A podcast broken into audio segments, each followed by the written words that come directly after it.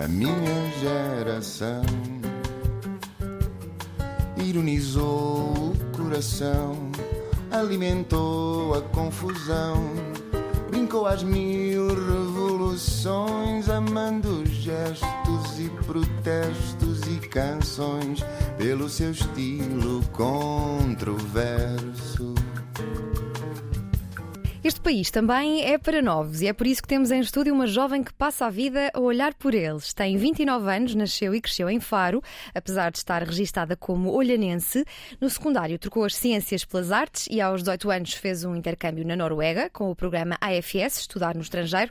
Estudou ciência política no ISCSP, fez voluntariado em Moçambique, Erasmus em Florença, esteve dois anos em São Tomé e Príncipe, passou pela Unicef como consultora internacional e está a fazer um mestrado em Governação, Liderança e Democracia na Católica. A tese é sobre o rendimento básico incondicional e o impacto da aplicação do RBI para os jovens portugueses. Em 2020 foi eleita por unanimidade para o CNJ, o Conselho Nacional da Juventude. Não é filiada nem está associada a nenhuma juventude partidária, pode mesmo dizer-se que é apartidária, e é também assessora para a juventude do Presidente da República, Marcelo Rebelo de Sousa, desde março de 2021, tornando-se na mulher mais jovem de sempre a integrar a Casa Civil. É consultora também na área do diálogo intergeracional e envelhecimento ativo. Rita Saias, muito bem-vinda. Obrigada. Uma das coisas mais interessantes eh, neste teu perfil, eh, que tem muitas coisas interessantes, é o facto de gostares tanto de política e interessar-te tanto por política, nomeadamente pelas políticas da juventude, mas não tens nenhuma uh, ligação partidária. És uma exceção ou conheces assim muito mais pessoas como tu? Eu acho que não sou uma exceção, na verdade. Uh, e há diversos estudos que demonstram isso mesmo. Por exemplo, a Fundação Francisco Manuel dos Santos dizia-nos que 87% dos jovens têm uma inclinação partidária e nós sabemos que só pouco mais de 5% é que estão filiados em, uhum. em juventudes partidárias. Portanto, eu acho que somos muitos. Uh, acho que os jovens se interessam sim por causas e não exatamente por ideologias. Uhum. E acho que isso também traz uma diversidade à política que é interessante. E onde é que foste buscar uh, o teu bichinho político? Foi na Noruega? A tal política positiva. Exatamente. O que é, que é a política, fazer política pela positiva? Olha, na Noruega uh, há uma cultura cívica muito maior, uma cultura de participação dos jovens muito maior. Aliás, acho que é, uh, ao contrário de Portugal, o estranho é nós não fazermos parte de nenhuma associação ou de um, de, de um movimento, o que for. E... Isso vem da, da educação que é dada às crianças Presumo que sim, mas também presumo que seja por já uma questão da culturação, ou seja, as famílias incentivam a isso, a sociedade incentiva a isso, a escola incentiva a isso e, portanto, já é uma coisa com muitos anos. E hum, quando estive na Noruega, estive a fazer o meu programa AFS e participei num, numa associação juvenil também, hum, que faziam muito política pela positiva. Ou seja, muito numa ótica de vamos fazer lobby pela positiva e vamos levar os atores políticos a fazerem o que nós queremos, sem ser, como por exemplo acontece muito em Portugal, a apontar o dedo ou um, a trazer a parte menos positiva daquilo que eles estão a fazer. Eu lembro-me que estava a fazer, estávamos a fazer uma campanha contra a exploração de poços de petróleo em África pela Noruega e o ministro, eu acho que era da Economia ou algo do género, que se chamava Sigbjörn, tinha feito uma medida qualquer que era importante no sentido de acabar com essa exploração. E então nós éramos tipo fãs dele e aparecíamos em todo o lado atrás dele com corações e com cartazes a dizer uh, I love Sigbjörn e coisas assim.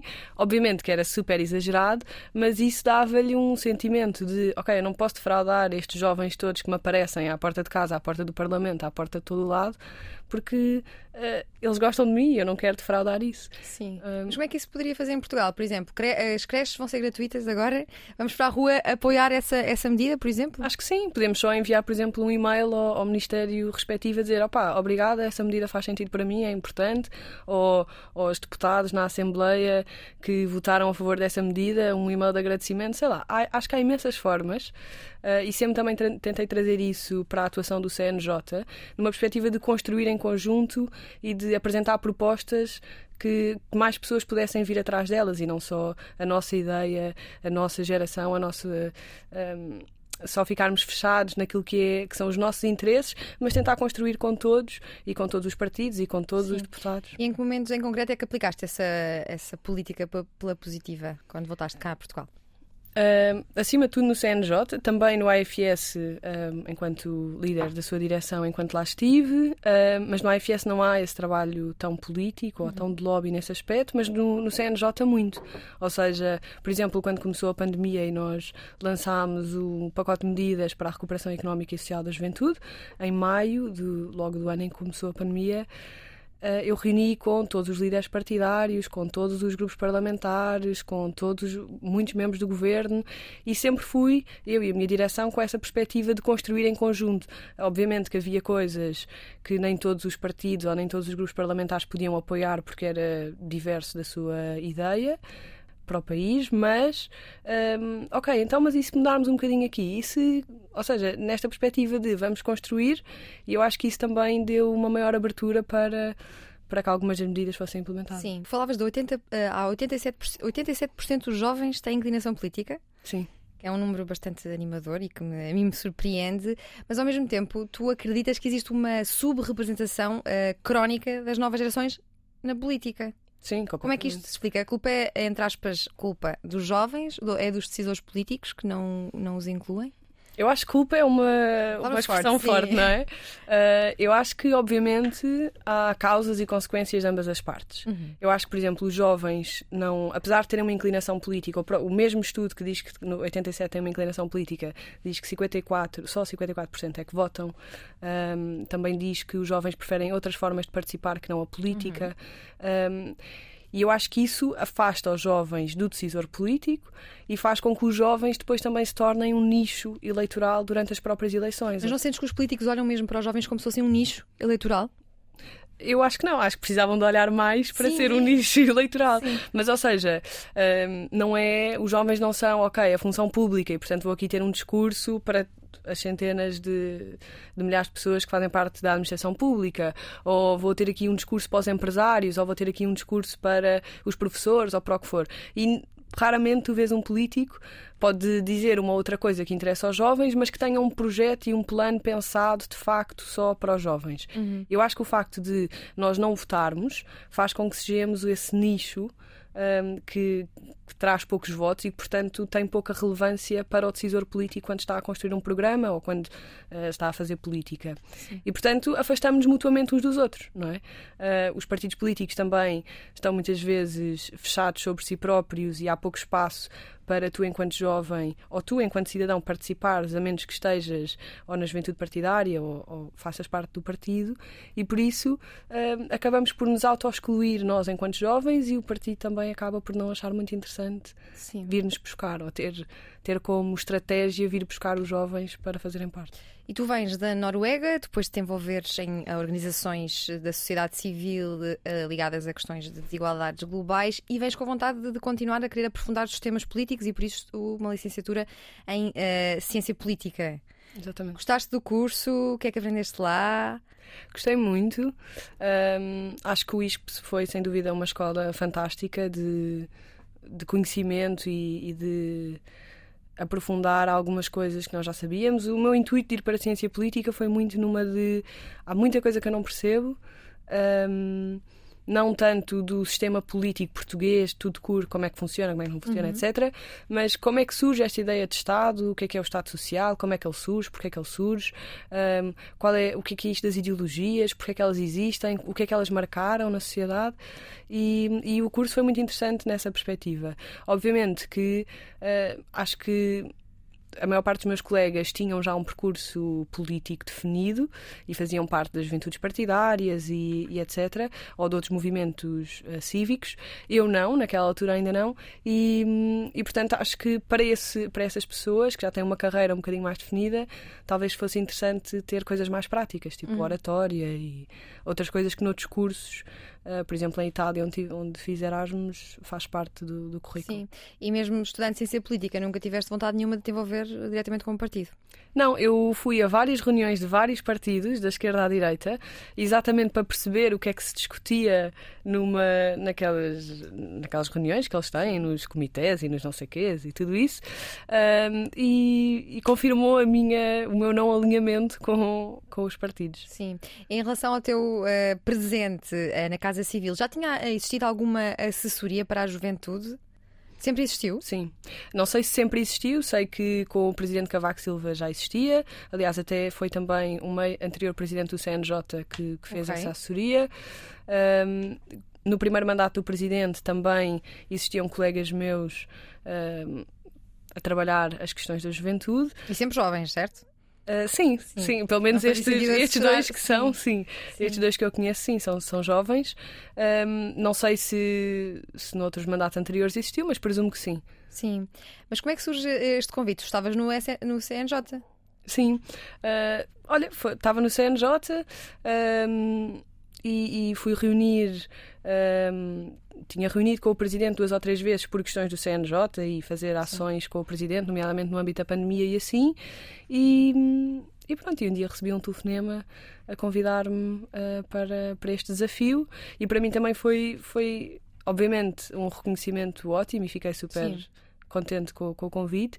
Por outro lado, também. Uma responsabilidade. Uh, exato. Grande. E também eu tinha um compromisso com o CNJ, do qual tive que abdicar, um, ehm, que me deixou triste porque também gostava muito do que estava a fazer e acredito muito na, nas Mas já uma, uma grande bagagem para o trabalho que desenvolves atualmente. Sim, sem dúvida. CNJ. Sem dúvida, sem dúvida. Como é que tu preparas uh, aquilo que o Presidente precisa de saber sobre a juventude? O que é que lês? Como é que organizas a informação? O que é que escolhes que deve, ser, deve subir e o que é que pode não, não chegar aos ouvidos do Presidente? Olha, vejo muitas notícias para perceber um bocadinho o que é que está a acontecer. Também falo com muitas pessoas, muitos jovens, uhum. uh, amigos e não amigos, ou seja, uh, tento ir sempre o mais longe possível nos temas e obviamente que, que o CNJ me trouxe um conhecimento grande de quais é que são os principais temas, as principais decisões entre os diferentes grupos e opiniões, etc. Um, e portanto, quando eu vejo que há um tema que uh, irá marcar a atualidade ou não vai marcar a atualidade, mas é igualmente importante ser uhum. gerido ou continuar a estar em cima do tema, uh, tento falar com o máximo de pessoas possíveis sobre ele e também fazer alguma reflexão crítica uh, sobre isso. E aí vai desde a academia, ou seja, por exemplo, questões de emprego jovem, questões de educação, questões de. Há muito trabalho que é feito em Portugal e que às vezes não é muito conhecido de todos nós. Depois uhum. também tens uh, o Eurostat e uma série de outros institutos europeus que também produzem muito conhecimento um, ehm, por aí fora. E, portanto, tentar ler o máximo possível e pronto, e depois refletir Sim. também, acima de tudo, refletir Diz, sobre isso. que no CNJ começaste a perceber quais são os principais temas. Quais são eles, os principais temas que importam à juventude em Portugal? Eu acho que hum, são temas que nós muitas vezes não damos Uh, não andamos aí de bandeiras na mão a dizer este é um tema, este é um tema, Sim. mas que marcam a nossa vida todos os dias, a toda a hora, de todos nós, independentemente de, da condição socioeconómica ou o que for.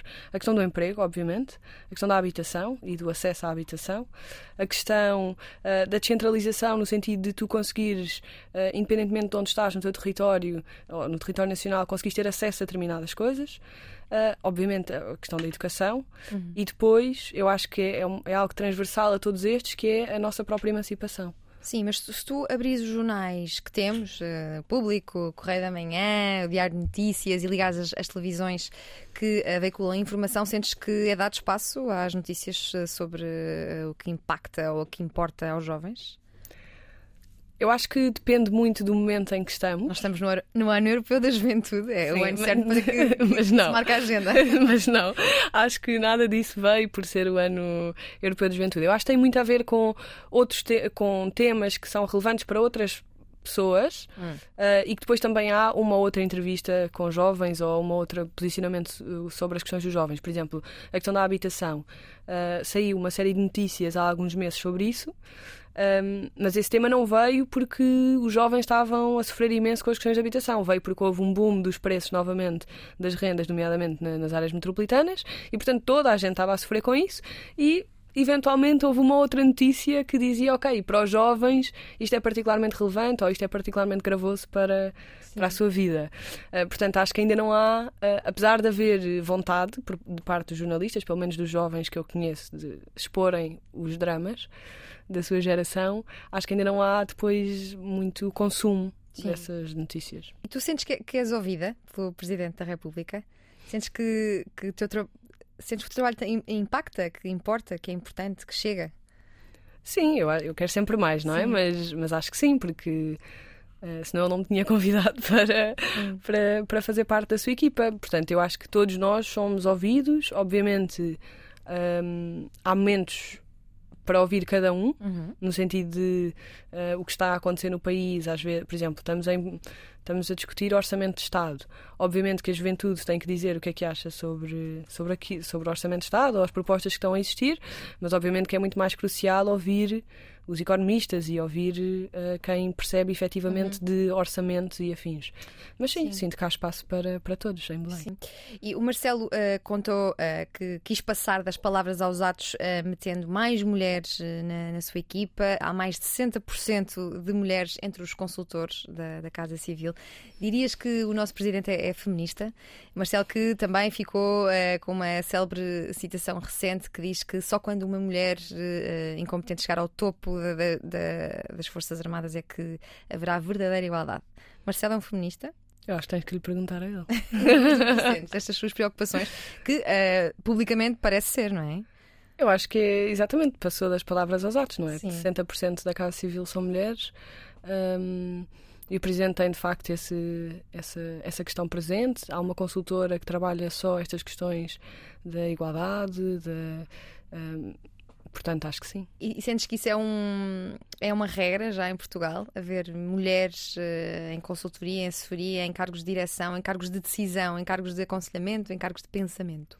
Não. Uh, por exemplo, exemplo, O, o movimento associativo uh, juvenil, ou seja, as associações jovens, há, há, os estudos mais, recentes, mais recentes demonstram que cerca de 40, 60% são mulheres nas direções mas se tu fores ver as lideranças dessas associações, uh, aí já são homens. Um, e acho que isso ainda acontece a todos os níveis em Portugal. Uhum. E tu achas que os, os, mais jovens, eh, a nossa geração, eh, os millennials e a geração Z, revêem-se nas estruturas formais de, de, poder? Acho que não. Não exatamente. Um, apesar de eu acho todos nós defendermos muito aquilo que é a democracia e aquilo que são as estruturas da democracia, um, depois não fazemos assim tão parte delas e, portanto, não. Um, muitas vezes é, eu acho que é por desconhecimento e por uh, falta de informação que não, que não participam mais e não fazem parte dessas estruturas sim. e, portanto, não as defendem. Mas, mas, sim, acho que é isso. Os jovens fazem mais política se envolverem em associações, associativismo, que no fundo tu vens do associativismo. Sim, uh, sim, ou seja, há velhos métodos de participação, votar, participar nas estruturas partidárias, etc. Depois tens os novos, que são os mais premiáveis junto da nossa geração, que são petições, que são ativismo, redes sociais, um, grupos informais, é uma, é uma, uma nova forma de, de nos associarmos uhum. ou de uhum. fazermos associa associações sem a carga burocrática e hierarquizada de, de, uma estrutura associativa que tem vindo a crescer imenso. Por exemplo, o, o movimento pelo clima, pela ação climática, uh, a maior parte deles está organizado em grupos informais um, e, portanto, não tem representação jurídica, não tem nada dessas coisas, mas não deixa de existir. Isso também nos leva a crer esta questão que falávamos ainda há pouco das causas, que é os jovens querem mudar uh, a sua causa, têm uma ideia, querem trabalham imenso para aquilo, com ou sem ação política, pode ser só ir limpar as praias, o que for, e depois quando sentem que aquele objetivo está cumprido, uh, uhum. deixa de, de, haver esse grupo informal, essa associação, o que for. Em vez de ter uma associação que normalmente depois se perpetua no tempo e um, eh, e acaba por perder a sua relevância. Do associativismo, vamos ao voluntariado. O voluntariado também é uma forma de fazer política? Eu acho que sim, claro, sem dúvida. Eu acho que tudo é uma forma de fazer sim. política, não é? Um, mas o voluntariado, sem dúvida. Um, eu, pelo menos nas experiências que tive, uh, senti que, que, estava de alguma forma a fazer essa política, quanto mais não seja uma política para mim uhum. própria, para perceber como é que o mundo funcionava e o que é que era importante, etc. Tu fizeste voluntariado em Moçambique e essa experiência levou-te a questionar sobre os benefícios do voluntariado internacional. É verdade. Isto não parece uma análise muito positiva da experiência. o que é que aconteceu? Olha, a experiência eu acho que foi ótima uh, em, muitos, em muitas coisas. Algumas das minhas melhores amigas são dessa experiência. O tempo em que eu estive lá, de facto, aprendi imenso, uhum. mas foi também uma experiência muito dolorosa em que me confrontei com uma realidade que, que não estava à espera. Obviamente que tu pensas, ok, vais para Moçambique ou sais da Europa e a cultura é completamente diferente, as condições socioeconómicas são completamente diferentes e etc. Mas ver na pele tudo isso uhum. é, é muito diferente de qualquer preparação que tu possas ter. E depois também porque hum, houve momentos em que eu senti que, que não, não estava a ser muito bem acolhida pelo. Sentiste condescendência uh, até episódios de racismo, certo? certo? Eras a única mulher, a única mulher branca, a falar Sim. de temas sensíveis. Exato. Sim, é verdade. Não, foi, não foram. Uh, eu acho que não tinha também arcabouço para uhum. colocar as coisas de uma forma positiva e de evitar que, que esse tipo de coisa acontecesse. Mas sim, eu estava a dar eh, um executive course uh, numa universidade. Um, todos os meus alunos eram mais velhos do que eu, estavam associados, muitos deles, ao, ao poder político, ao poder judiciário. E um, eu era a mais nova, era, era branca, uh, era a única mulher na sala. Um, e, e, pronto, e portanto, os temas que nós estávamos a tratar era sobre ciência política, sobre impacto social, obrigava a que olhássemos de alguma forma com algum sentido crítico para a realidade. Uhum. Uh, e obviamente que eh, eles sentiram uh, que, que não era justo da minha parte estar uh, a questionar a sociedade deles daquela forma. Uh, e pronto, isso criou também um bocadinho um choque para mim e, e, fe, e fez-me refletir muito. Portanto, no final do dia, eu acho que a experiência foi super positiva, quanto mais não seja, porque de facto refleti muito sobre, sobre os temas todos. e fez-me perceber que nós, muitas vezes, quando vamos para, para este tipo de experiências, vamos com uma ideia errada do que é que é a cultura ou do que é que é a forma de estar local. Vamos também uh, para fazer bem a nós próprios e, e perdemos um bocadinho uh, o, fio de, ok, o fio condutor de o que é que estas pessoas precisam, se é que precisam uhum. sequer. E pronto. E quando voltas a Portugal em 2015, ainda a fazer a licenciatura, voltas para o Algarve durante um ano para ajudar a tua família que estava a passar por dificuldades financeiras. Uh, dificuldades financeiras é uma realidade para grande parte das famílias uh, em Portugal e isso leva muitas vezes a, a que os jovens desistam uh, de estudar Uh, e muitas vezes escondam essa, esse problema que, esses problemas financeiros que têm uh, em casa. Como é que se pode, como é que o Estado, como é que o Governo, como é que o país se pode preparar para isto? Como é que pode combater isto? Nós uh, deparámos-nos com notícias de que este ano houve mesmo várias pessoas, vários jovens a, a abandonar o ensino superior justamente por dificuldades financeiras. Exatamente. Olha, eu acho que a primeira Já que falaste coisa... de educação várias vezes, que é o mais importante, não é? Sim. Para se chegar a algum lado. Sim, sem dúvida. Eu acho que literacia financeira é mesmo um must uh, na nossa geração, não é?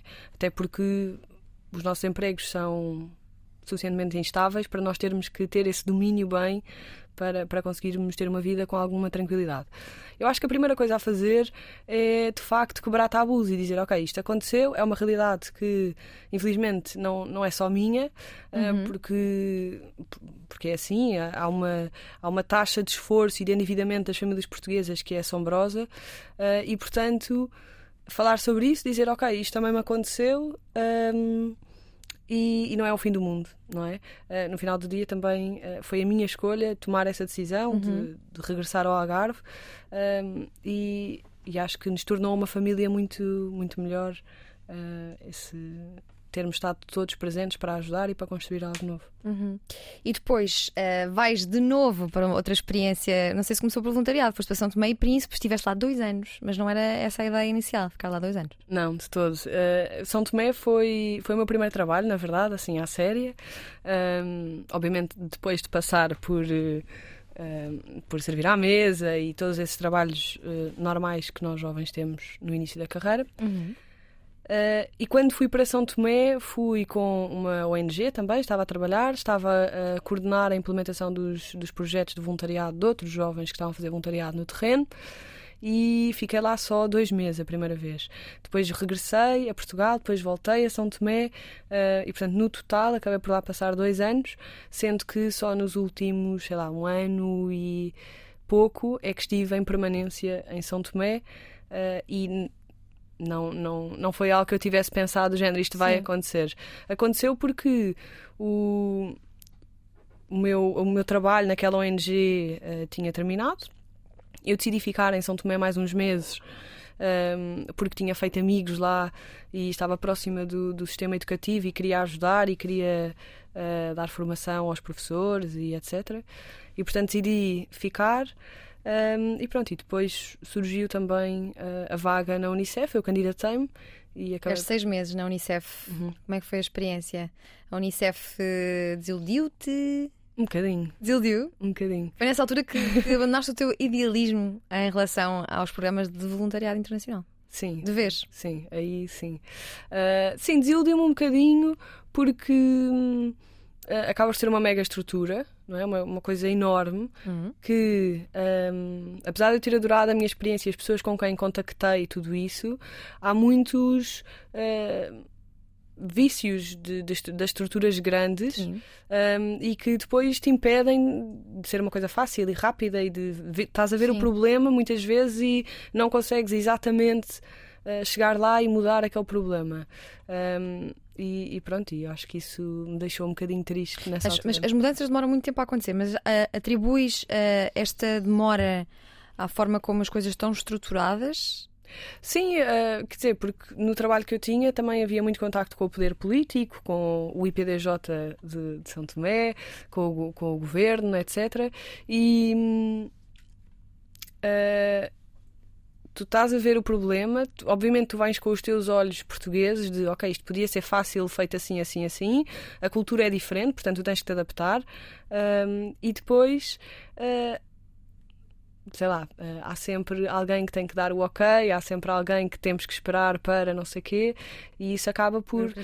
Sim, e acaba por, num tempo tão curto de, de, voluntariado, não é de voluntariado, era de consultoria externa, não conseguiste fazer tudo, tudo, tudo o que tu querias. Sim. Mas também conheci pessoas dentro da Unicef, obviamente, amorosas que me apoiaram sempre e que uh, ajudaram a, a, desbloquear os processos e uh, a minha chefe direta uh, era muito muito mexida e com muita vontade uhum. de fazer acontecer e foi ótimo ter trabalhado com ela. Mas tu concluís que o impacto do voluntariado na comunidade é muito reduzido, pode até não ser benéfico e eu pergunto-te então qual é a solução? Não fazer voluntariado de todo? Não, acho que não. Acho que temos que fazer voluntariado sim, mas temos que pensar, por exemplo, num voluntariado a longo prazo, ou seja, uh, por exemplo, eu vou. Um, em São Tomé, onde estive, não é? E agora vou querer ensinar português. Eu estou lá dois meses, estou lá um mês. Obviamente que ninguém vai conseguir ensinar português nesse tempo. É preciso, por exemplo, os leigos têm um programa de um ano em que as pessoas ficam lá. E aí dá para tu te aculturares, ou seja, perceberes efetivamente a cultura, como é que as pessoas funcionam, o que é que resulta para aquelas pessoas, que soluções é que tu podes implementar com base naquilo que eles já têm, em vez de estares tu a impingir uma coisa que depois, passar dois meses, tu vais embora e morreu ali. Não, não apoiou ninguém. Sim. E regressada a Portugal em 2017, começas um mestrado e estás a escrever uma tese sobre o RBI, que é um tema muito interessante, polémico e sempre bem-vindo. O que é que hum, estás uh, uh, a tentar descobrir, a tentar investigar, a tentar escrever e que, qual é a aplicação para, para os jovens portugueses? Olha, a, a tese é de uma perspectiva. Estou a tentar ser o mais independente possível em relação à análise do RBI. Obviamente que sei qual é o posicionamento uh, em Portugal sobre isso, que, que é, a maior parte dos partidos não são a favor do RBI. Eu diria que alguns por questões ideológicas, outros por questões financeiras, tipo, não é uhum. é possível para Portugal. Não é sustentável. Exatamente. Eu acho que. Um, e portanto, aquilo que eu. Antes de dizer o que é que eu acho, aquilo que. Antes de mais, diz-nos diz o que é que é o RBI, porque pode haver pessoas a ouvir-nos que não sabem ainda. Então, o RBI é, é uh, uma prestação que o Estado dá sem, eh, incondicional, ou seja, sem qualquer. Um, ehm, tu não tens que provar que estás a trabalhar, que não estás a trabalhar, que estás doente, que não estás doente. Por existires, tens aquela prestação que não te pode ser tirada e que não depende Mas tu de estás debruçada sobre um RBI que é dado logo à nascença ou é dado na maioridade, aos 18? Porque também não, nem aí se entendem muito bem, não é? Sim, ou é. seja, o RBI, à partida, sendo incondicional, deveria ser a partir do momento em que tu nasces até o momento em que tu morres, não é? Não havendo capacidade financeira para isso, aquilo que eu estou a tentar perceber é se seria ou não benéfico para os jovens. E, portanto, sendo jovens, uh, os jovens vão dos 15 até aos 30 uhum. anos, e, portanto, seria alguns nessa faixa etária. Um, e eu não estou debruçada, obviamente, sobre as questões económicas do RBI, porque eu não tenho competências. Sim nem tempo para fazer esse estudo. Estou debruçado do ponto de vista político, se seria benéfico ou não, em termos de política pública. Um, e portanto, quase nem sequer lhe posso chamar um RBI, porque é só para os jovens, não é para toda a gente, não é incondicional. Sim. Mas, mas pronto, aquilo que eu estou a tentar perceber é face às dificuldades todas que os jovens têm, já falámos aqui das questões eh, da dificuldade de ter um emprego estável, de uh, dificuldade em ter acesso a uma habitação, quer seja uh, arrendada ou habitação própria, dificuldade em prosseguir os estudos muitas vezes, referiste agora à notícia que saiu há pouco tempo de muitos jovens terem Acho que é congelado exatamente a sua matrícula no primeiro ano para porque a família não tinha condições para, para continuar a estudar. Portanto, neste contexto, uh, que é difícil emancipar-nos, que é difícil um, continuarmos os nossos estudos, que é difícil termos um emprego que permita viver, então faria sentido ou não um, aplicar um, um rendimento básico uh, à nossa geração, Sim. para que nós também pudéssemos apostar mais na nossa formação, uh, continuarmos, uh, ou seja, fazendo os estágios ou não fazendo os estágios, ter ali um, um valor que te permita um, poderes sair da casa dos teus pais, poderes pensar um bocadinho mais na tua vida e poderes seguir o caminho efetivamente que tu queres e não ser a vida a escolher esse caminho por ti, que é muitas vezes o que nos acontece. Sim, e como assessora uh, da juventude do Presidente da República, já uh, levaste dossiês sobre o RBI? Não. Não, não, quer, não queres ainda saber, só depois da tese. Exatamente, exatamente. Primeiro preciso de escrever a tese. Uh, e depois não sei, não sei se, se estará no, nas cartas falar com, com o Sr. Presidente sobre o assunto, um, porque lá está, desde 2007 que, esta, que este tema popula um bocadinho a, a nossa, o nosso imaginário coletivo em Portugal, mas um, as posições têm sido sempre contra e, portanto, o Presidente. Uhum. Olha, o que é que é o Secretariado Executivo da Conferência Mundial de Ministros responsáveis pela juventude? Então, uh, em 2019 Sim, existiu uma conferência. Essa conferência foi uh, com os ministros responsáveis pela juventude dos diferentes países a nível mundial. Teve cá também o secretário-geral das Nações Unidas, a própria não é, conselheira enviada especial para a juventude, etc.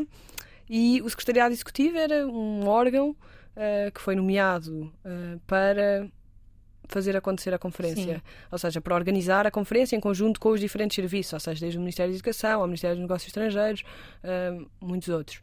E, e pronto, e, e eu estive nesse nesse órgão. Sim, e foi aí que começaste a tratar por tu as políticas da juventude e que uh, decidiste candidatar-te a presidente do uh, ah, CNJ, foste eleita. Para quem não conhece o Conselho Nacional da Juventude, que órgão é este? Para que é que serve? Quando é que foi criado? Então, uh, o Conselho Nacional de Juventude faz este ano, na verdade, 37 anos. Portanto, já não é jovem. Já não é jovem. Uh, quer dizer, pode ser jovem agricultor. um, o CNJ é um conselho que foi criado por uma lei da Assembleia da República que o estabelece, que foi aprovada por unanimidade e um, basicamente o que, diz, o que tenta é congregar todas aquelas que são as associações um, de jovens a nível nacional, que trabalham a nível nacional, não local, e um, propor e é o interlocutor com a juventude face ao poder político e, e tudo isso. Uh, e aquilo que tenta é, obviamente, estar próximo dos jovens, perceber quais são as suas dificuldades, uh, os seus desafios, as suas ambições também e levar tudo isso para o poder político. Um, pronto, para que. Fazer possa... lobby. No sim, fundo. no fundo, sim. Mas como é que é feita a eleição para, para presidente do, do CNJ? Tem, tens de estar numa associação, não é? Exatamente. Então, o CNJ tem 44 organizações que fazem parte dele. Um, eu era presidente do IFS nessa altura. Um, e, portanto, uh, o IFS faz desde, desde a primeira hora parte do CNJ, tal como as juventudes partidárias, tal como as, os escuteiros católicos e não católicos, como algumas associações estudantis. Portanto, um grupo variado de, de organizações, uh, do qual o IFS faz parte, e, portanto, eu candidatei-me enquanto uh, para, para liderar a organização. Sim, e foste eleita por unanimidade, que é uma coisa que não acontece assim tanto no CNJ, pelo, pelo que sei. Achas que o facto de não estares associada a nenhum partido ajudou? Acho que sim. Acho que sim, porque uh, não vinha com anticorpos, não é? Não, não vinha com. Um, ideias de ah, não, vou, não vamos gostar de, desta candidata porque pensa isto ou pensa aquilo. Uh, tive a oportunidade também de fazer um trabalho que me pareceu interessante de reunir com todas as, as organizações e perceber, estar de facto interessada no que é que elas tinham a dizer, na sua visão para a juventude e tentar construir uma coisa em conjunto. Uh, e isso eu acho que teve impacto depois na, na, nomeação. Sim, e tendo já no currículo a presidência do, do CNJ e agora convivendo de perto com um presidente da República, uh, achas que um dia poderias ser presidente da República? Não. Precisamos de, de, uma presidente mulher num, num futuro não tão longínquo assim. Acho que não, acho que também já entrevistaste pessoas que têm se calhar mais perfil para isso do que eu, mas, uh, mas nunca me revi nesse lugar. Eu gosto muito do que faço, uh, gosto muito deste. Mas ainda, tens, ainda, ainda, falta mais uns 30 anos para, para, para teres uh, claro, idade. Não, estava a pensar já a ser na próxima. Não gostavas de. de... não, acho que não. Ehm, não sei, não, acho que não. Achas que é uma, é uma, é uma posição pouco atrativa?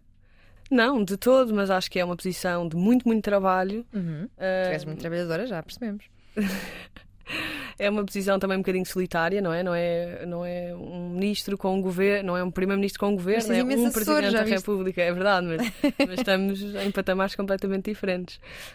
Um, e, e, acho que tem mesmo que ser eh, como o nosso presidente para, para conseguir fazer um bom trabalho. Olha, e quando estavas no uh, eh, CNJ, percebeste a importância de aproximar os jovens aos decisores políticos? Sentes que estão mais próximos? Eu acho que tentamos todos fazer um bocadinho esse trabalho, uh, pelo menos as pessoas que lidam uhum. com este tema, técnicos de juventude, os próprios órgãos políticos tentam fazer essa aproximação. O, o Parlamento, tens o Parlamento Jovem, um, ehm, o Primeiro-Ministro também tem ido a alguns eventos da juventude recentemente, o próprio Presidente também recebe imensos jovens. Portanto, eu acho que há essa tentativa, acho que ainda não chegámos, ainda não afinámos bem a forma como Sim. o fazer e, e, a forma como chegamos, conseguimos chegar a mais e mais jovens. Eu acho importantíssimo que isso aconteça porque depende. Uh, a solidez da nossa democracia depende disso mesmo, depende de haver essa aproximação e dos jovens perceberem que o sistema político também é para eles. Sim. Eh, no CNJ, tu uh, envolveste num documento que pretendia falar da natalidade, uma agenda para uh, a natalidade, que é crucial para, um, para a emancipação jovem. Sim. O que é que continha este, este Olha, documento? esse documento foi uma, um embrulho simpático para falarmos sobre os temas estruturais que falamos sempre. Ou seja, uh, o objetivo não era ali uh, medidas para a natalidade em si, era sim medidas para os jovens se poderem emancipar e, que, caso queiram, formar a sua família. E, portanto, eh, não era nada mais, nada menos do que um conjunto de medidas no emprego, na habitação, na educação, na saúde, em todos os temas para trabalhar uh, para que os jovens pudessem uh, ter mais liberdade e, e, a liberdade de formar a sua família se quisessem. Sim, e agora, uh, fazendo parte da Casa Civil, és a mais jovem, as, as mais jovem mulher, sentes que há paternalismo ou és vista como qualquer outro colaborador da Casa Civil? Não, sou vista como qualquer outro colaborador. Eu acho que. Um, ehm, aquele grupo de pessoas também é, é muito especial, não é? São tudo pessoas uh, que não têm esse, essa visão do mundo e que são muito bons na sua área uh, e reconhecem uns aos outros essa, essas qualidades. Uh, e, portanto, não sou vista de todo com paternalismo por ninguém. E, e, sou muito feliz a fazer isso. Disse, disse ao Presidente um, que quem me dera a mim que todos nós jovens pudéssemos passar por uma experiência deste género, porque a aprendizagem é mesmo diária. Sim. Isto leva-me ao diálogo intergeracional, que é outro dos teus temas, eh, um tema que te aquece o espírito e a, e a mim também. As, as, diferentes gerações achas que conversam o suficiente? Não falo só do seio familiar, mas uh, da sociedade. Este formato foi pensado de uma forma a adaptar a nova tendência de podcast e mostrar uh, o que é que esta geração uh, pensa, não é? E levar à televisão, onde tendencialmente estão pessoas mais, mais velhas a consumir. E eu sinto que nós sabemos muito bem as preocupações de quem cá anda há muito tempo, mas ouvimos pouco as preocupações de quem cá anda há menos tempo. Tu partilhas desta, desta preocupação? Eu acho que se calhar nós ainda não, nós jovens ainda não encontramos a melhor forma de expor as nossas dificuldades e, e, acima de tudo, as nossas ambições, não é? Não só falar na parte negativa, que é uma coisa que caímos imenso nesse erro. Estamos sempre a falar dos jovens problema ou então dos jovens que são muito bons e etc. E esquecemos que existe aqui um meio uhum. que é a maior parte de nós. Eu acho que nós ainda não conseguimos encontrar a melhor forma de expor também a nossa visão, acima de tudo, para o país e aquilo que nós queremos para o nosso país. Um, e muitas vezes, e obviamente que há momentos, por exemplo, durante a pandemia, em que havia aqui uma pressão acrescida de ah, são jovens que que, que, que, estão em festas e que são vetores de transmissão e não sei quê. Isso acontece sempre em momentos em que há esse desalinhamento entre todos nós, ou seja, não acho que seja uma questão de choque culturais, acho que há sim discursos que levam a isso, mas acho que no geral, até nem somos um dos países onde a coesão social e o diálogo intergeracional é pior. Sim, mas tu nestes três. Uh, como é que é dizer? Nestes três dossiês que te ocupam, a juventude, o diálogo internacional e o envelhecimento ativo, já lá vamos. As, as, iniciativas são assim tão diferentes? Por exemplo, no diálogo intergeracional, tens iniciativas só dedicadas a que o diálogo inter, intergeracional seja maior? Uh, não, elas não podem ser diferentes, senão não estás a fazer diálogo intergeracional, não é? Ou seja, tens que colocar os jovens em contacto com os decisores políticos, com as pessoas mais velhas, com as pessoas só da geração a seguir, só de três gerações a seguir, etc., para conseguir que, que haja de facto esse diálogo, não é? Em relação ao envelhecimento ativo, o que é que é o envelhecimento ativo e como é que uh, te ocupas desta pasta no teu dia a dia? É difícil, por acaso, porque não é. Não uma é, áreas, área... é uma das áreas que Marcelo Bolsonaro diz que quer investir assim que sair da, da presidência da República. Portanto, é uma, uma grande pasta para ti. Uh, sim, eu acho que todas elas são importantes, obviamente. Um, aquilo que eu tento, obviamente, é estar atenta e alerta àquilo que são uh, os, os dados que, que vão saindo uhum. uh, sobre estas temáticas uh, e tentar trazer isso para o Presidente. E, e, obviamente que todas as coisas que acontecem em Belém são. é o Presidente que decide, uhum. não é? Uh, e portanto é um bocadinho por aí. Olha, em 2023 vai decorrer a Jornada Mundial da Juventude em Portugal. O que é que se espera deste mega evento? Não sei, é uma coisa que que é o governo que tem estado a trabalhar, não é? Não, é, não somos nós. Mas o que eu espero enquanto cidadã, enquanto jovem, é que, eh, já que este ano europeu de juventude não temos ainda conseguido trazer as problemáticas dos jovens, espero que uma avalanche de jovens em Portugal para o ano possa trazer mais foco um, ehm, às coisas boas que a nossa geração tem para oferecer ao nosso país. E, um... Ehm, Mas como é que costuma ser este, este evento? Sabes como é que têm sido as outras edições? Não, acho que não tem assim muito que saber, não é? São uh, imensos jovens a chegar para a visita do Papa, depois há, obviamente, uh, programas muito paralelos que os diferentes países e que os diferentes grupos de jovens, mesmo do nosso país, um, estão a organizar. E que... Mas é, é, achas que é para apenas jovens crentes, religiosos? Eu acho que não. Ou seja, eu acho que obviamente há ali um tónico na questão da fé e na questão Sim. religiosa, não é? Porque é a visita de, do Papa uh, que marca um bocadinho esse, todo esse momento. Mas, desculpa, mas acho que uh, qualquer jovem será bem-vindo a participar em qualquer evento Sim. que lá acontecer. Eu denoto alguma, alguma hum, desesperança quando falas do Ano Europeu da Juventude. Um, isto é uma forma que a União Europeia arranjou de tentar trazer os temas, não é? Jovens à agenda. Um, porque é que achas que não está a ser eh, tão bem uh, executado como, como poderia ser? Olha, primeiro eu acho que um, não é só para trazer os temas jovens à agenda, é acima de tudo para trazer os jovens para dentro de todos os temas, não é? Uhum. E foi isso que, que a Presidente da Comissão Europeia, quando anunciou que queria fazer este ano Europeu da Juventude, disse. É que o que era importante era que os jovens não estivessem à margem das discussões sobre uh, política energética, sobre a ação ambiental, sobre emprego, sobre o que fosse. Pronto. Acho que ainda não conseguimos fazer isso, não é? Trazer os jovens para todos os temas. Um, e depois também um, fomos um bocadinho este ano foi um bocadinho atropelado pela, pelo fim da pandemia, pela guerra, pelo, pela, agora pela inflação. Quer dizer, obviamente que eu compreendo que para todos, incluindo para os jovens, esses temas sejam mais importantes, não é? porque têm impacto na vida de todos nós e não só vamos olhar com uma lupa só para os jovens. Sim. Um, mas pronto, obviamente que gostava que existissem um, mais iniciativas e eh, porque, não por iniciativas em si, acho que não temos que ser um, uma comissão de festas. Uh, acho que o Ano Europeu da Juventude não tem que ser isso. Uh, que às vezes caímos muito nesse erro de ok, vamos fazer um concerto, vamos fazer não sei o quê, só para trazer.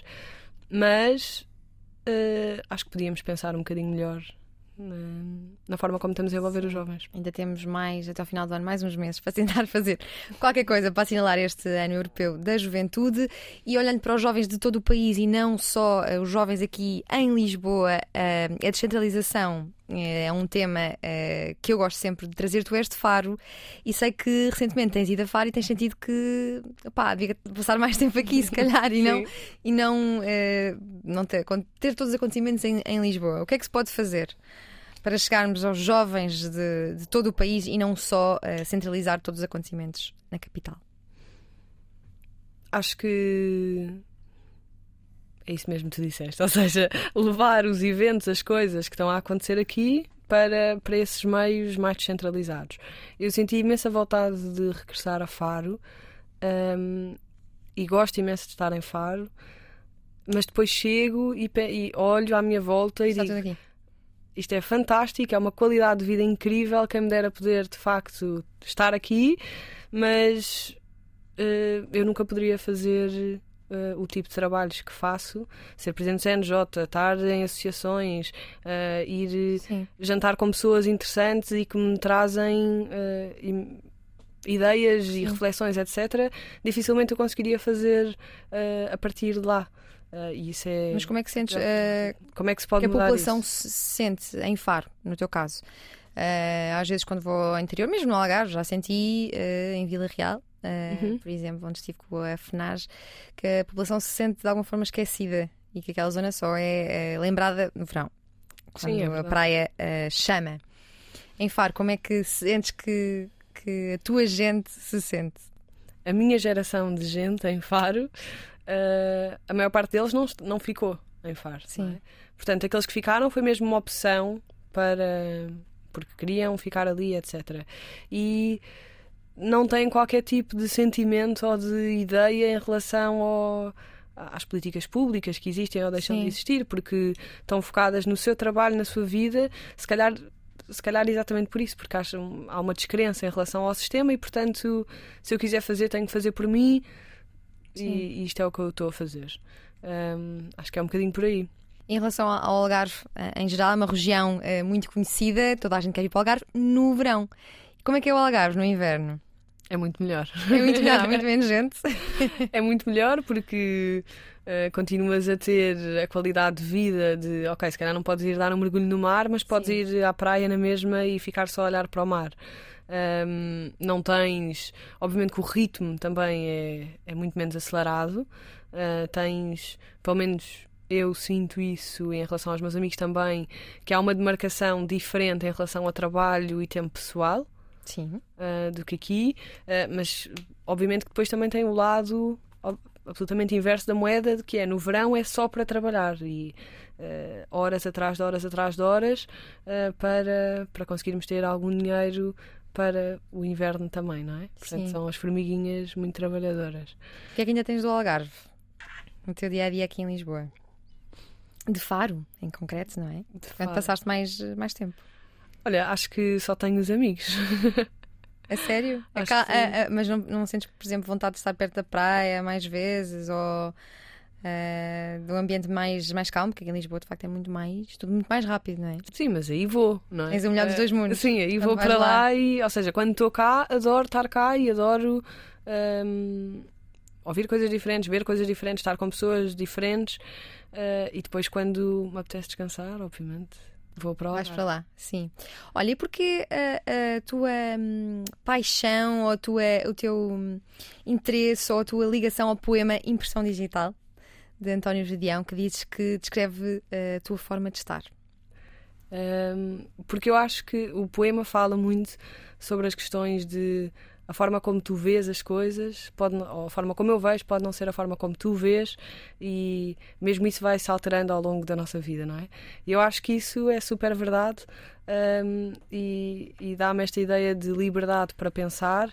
Uh, de liberdade também para ouvir os outros e perceber que a forma como eles agem ou pensam ou uh, se posicionam sobre determinado tema não tem que ser a minha, uh, mas que eu também posso aprender com ela e incorporar essas coisas. E portanto, eu gosto dessa plasticidade, eu gosto dessa flexibilidade. E se calhar por isso, retomando quase ao início da nossa conversa, é que não faço parte de, de nenhuma juventude partidária exatamente por isso, porque prezo essa liberdade, prezo essa, um, essa possibilidade de ouvir os outros. E tu gostas de poesia no geral ou é este poema em particular? por acaso, confesso que não sou a maior. Não é, não é uma questão de apreciar, é uma questão de não ter muito hábito de, de ler. Uh, prefiro ler outras coisas. O que é que costumas ler, além de, de, dos assuntos que interessam à juventude? Olha, Tens tempo para ler outras coisas? Eu amo ler biografias. Ok. Uh, Qual foi a última que leste? A última que li. Não sei, por acaso. De Marcelo Belo de Souza. não, por acaso não. Por acaso Ele já tem li. alguma assim acho que autorizada? Uh, não sei, por acaso não sei se é autorizada, mas acho que, acho que existem várias. Um, olha, mas li, assim é que me estou a lembrar melhor, foi a da Sofia de Melbreiner, mas obviamente também depois olha, todos poesia, os grandes afinal. políticos. Sim, sim, sim. Não, mas todos os grandes políticos, desde Churchill, Obama. Um, também li. Ainda disse que não vais ser presidente. Por acaso gosto imenso, gosto imenso de perceber a vida daquelas pessoas. O que é que descobriste? O que é que te surpreendeu na biografia destas pessoas que foram tão importantes, não é? Uh, no mundo? Sim, eu acho que uh, o que eu gostei de perceber também, por exemplo, na do Mandela, é como é que a vida como é que eh, a infância e o crescimento depois levou a que uh, eles tomassem as decisões que tomassem, ou seja, uhum. essa construção de caráter e essa construção de pessoa que depois tem imenso impacto na forma como tu lidas com tudo à tua volta e não só, um, sei lá, ah, sou um bom líder político porque Uh, aprendi, estudei muito, uh, li muitas coisas sobre o tema. Não, eu acho que é a tua história que te constrói e que faz com que tu depois faças um bom trabalho. Sim, olha, Rita, o que é que a juventude precisa, não do Presidente da República, e não te faço esta pergunta como uma assessora uh, da juventude, mas o que é que a juventude precisa do governo? Ah, enquanto cidadã, eu acho que a nossa geração precisa de proximidade porque acho que temos as soluções para as coisas, mas precisamos de, de um, um, espaço onde possamos de facto abordá-las.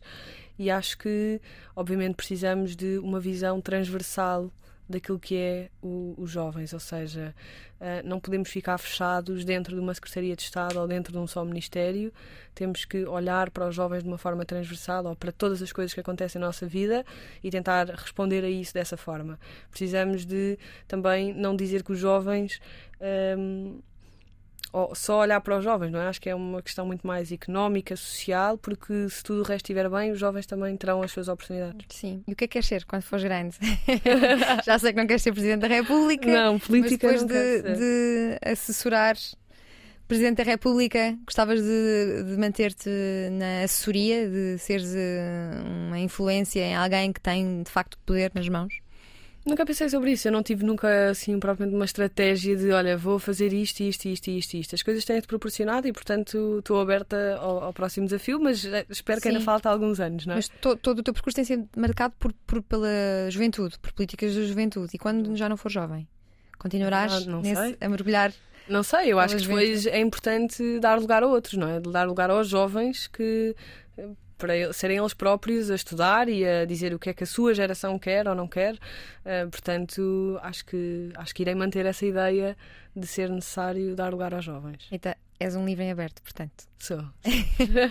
Trabalhou numa loja de souvenirs, foi empregada de mesa e, tal como António Gedeão, acredita que cada um é seus caminhos e que onde uns veem luto e dores, uns outros descobrem cores. Na Noruega aprendeu a ser mais tolerante, a colocar-se no lugar do outro, a respeitar as diferenças culturais e a valorizar a cultura portuguesa.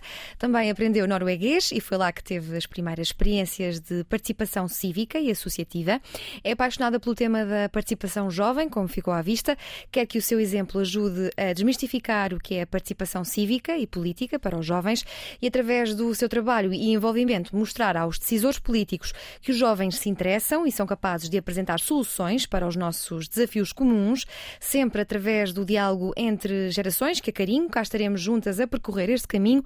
As novas gerações não são um nicho eleitoral e quanto mais integrarmos as preocupações e as reivindicações dos jovens, mais capazes seremos de resolver os problemas para o futuro. Rita Saias, obrigada pela última hora de conversa na Antena 3 e na RTP3. Obrigada. Obrigada. O que vamos fazer?